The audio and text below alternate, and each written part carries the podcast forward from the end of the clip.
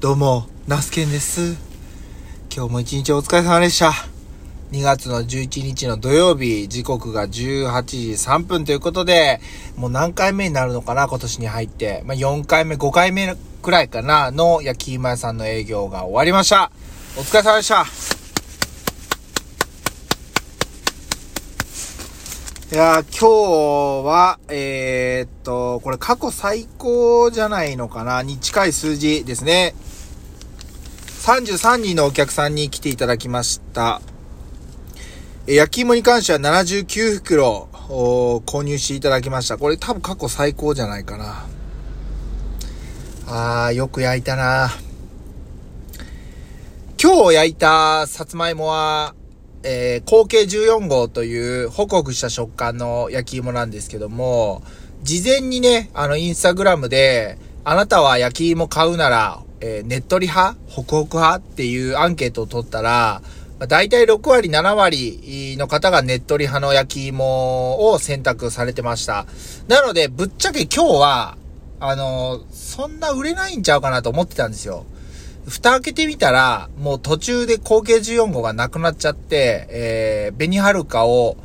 焼く状態になっちゃいました。はい。ちょっと想定以上でしたね。あのーえっ、と、口径14号がなくなってからお客さんが何人か来られて、えっ、と、え、もうないのみたいな、やっぱ焼き芋って言ったらこのホクホクの方じゃんかっておっしゃられる方もいたんで、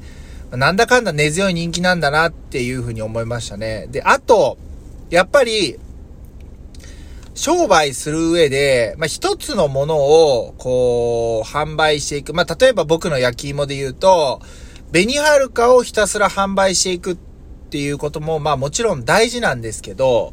大事なんですよ。シルクスイート専門店みたいなね。あの、ターゲットをそこに絞ってやるっていうことももちろん大事だと思うんですけど、やっぱりその対極にある、例えば紅はるかとかシルクスイートがねっとり系であれば、やっぱりホクホク系のさつまいもも、ある程度作っておいた方が、割合としては少なくていいんですけど、うんと、例えば3回か4回焼き芋屋さん営業、まあ紅はるかとかシルクスイートで営業したら、1回は、あ口径14号を挟むとかね、ホクホク系の芋を挟むとかっていう風にすることによって、やっぱりその、好みももちろん出てきますし、選べる楽しさっていうのがね、あの、感じれるんで、まあ、あのー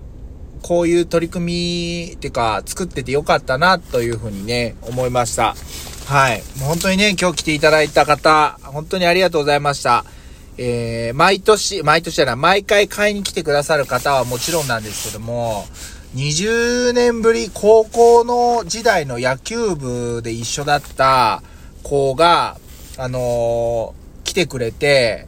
えー久しぶりっていう感じで、ちょっとね、やりとりさせてもらったりとかして、すごいね、こう、まあ、懐かしくもあり、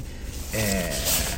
元気にしてるかっていうようなやりとりもしてね、すごくこう、感慨深かったですね。はい、本当に。で、えっ、とね、先週ね、なんかこう、そっけない感じで来たお客さんが、今回も来てくれて散歩、散歩をね、普段からされている方なんですよ。多分60代半ばか後半ぐらいの方やと思うんですけど、その方が今日来てくれて、えー、ようやく見つけ、ようやくやってたみたいなね。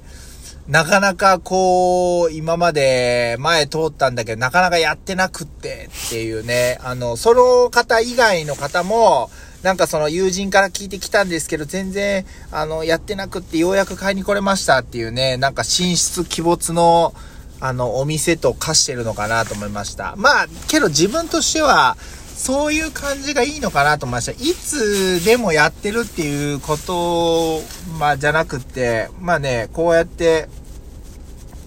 いつやってるかわからないみたいな感じで、うん、ね、ちょっとそういうミステリー感がある感じのもまたいいのかなと思ったりもね、しましたね。はい。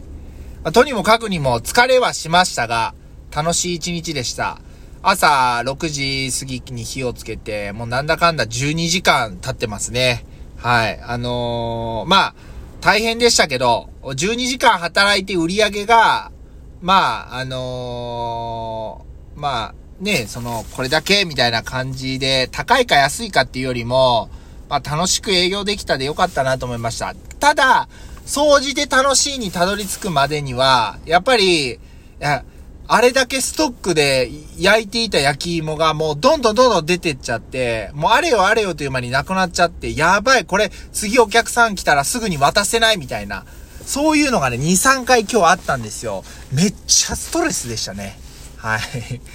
まあ、あの、楽しむっていうことの中には、きっと大変な時もあるだろうし、ストレスを感じる時もあるだろうし、いろんな感情が出てくるのかなと思いました。ただ、総じて最後たどり着くのは、えー、楽しいっていう気持ちなのかな。僕の焼き芋屋さんの場合はって思いました。で、えー、大変だったこととかをあまり、えー、覚えてなく、またやりたいなと思ったり、えー、するわけでございます。えー、おそらく来週は今のところでは、日曜日が天気が悪いんで、えー、19日は天気が悪そうなんで、18日に、土曜日になるんですけど、営業できたらいいなというふうに思っております。また近くなってきたら正式に、まあ、このラジオトークと、まあ、音声配信と、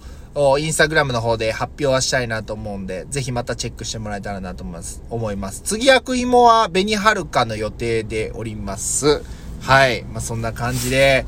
今日はね、えー、ゆっくり寝れそうな気がします。明日、また、えー、少し朝、あ他の仕事はするんですけども、ちょっとさつまいも洗って、えー、や、焼こう、芋をね、また少し焼こうかなというふうに思ってます。はい。まあ、そんな感じですかね。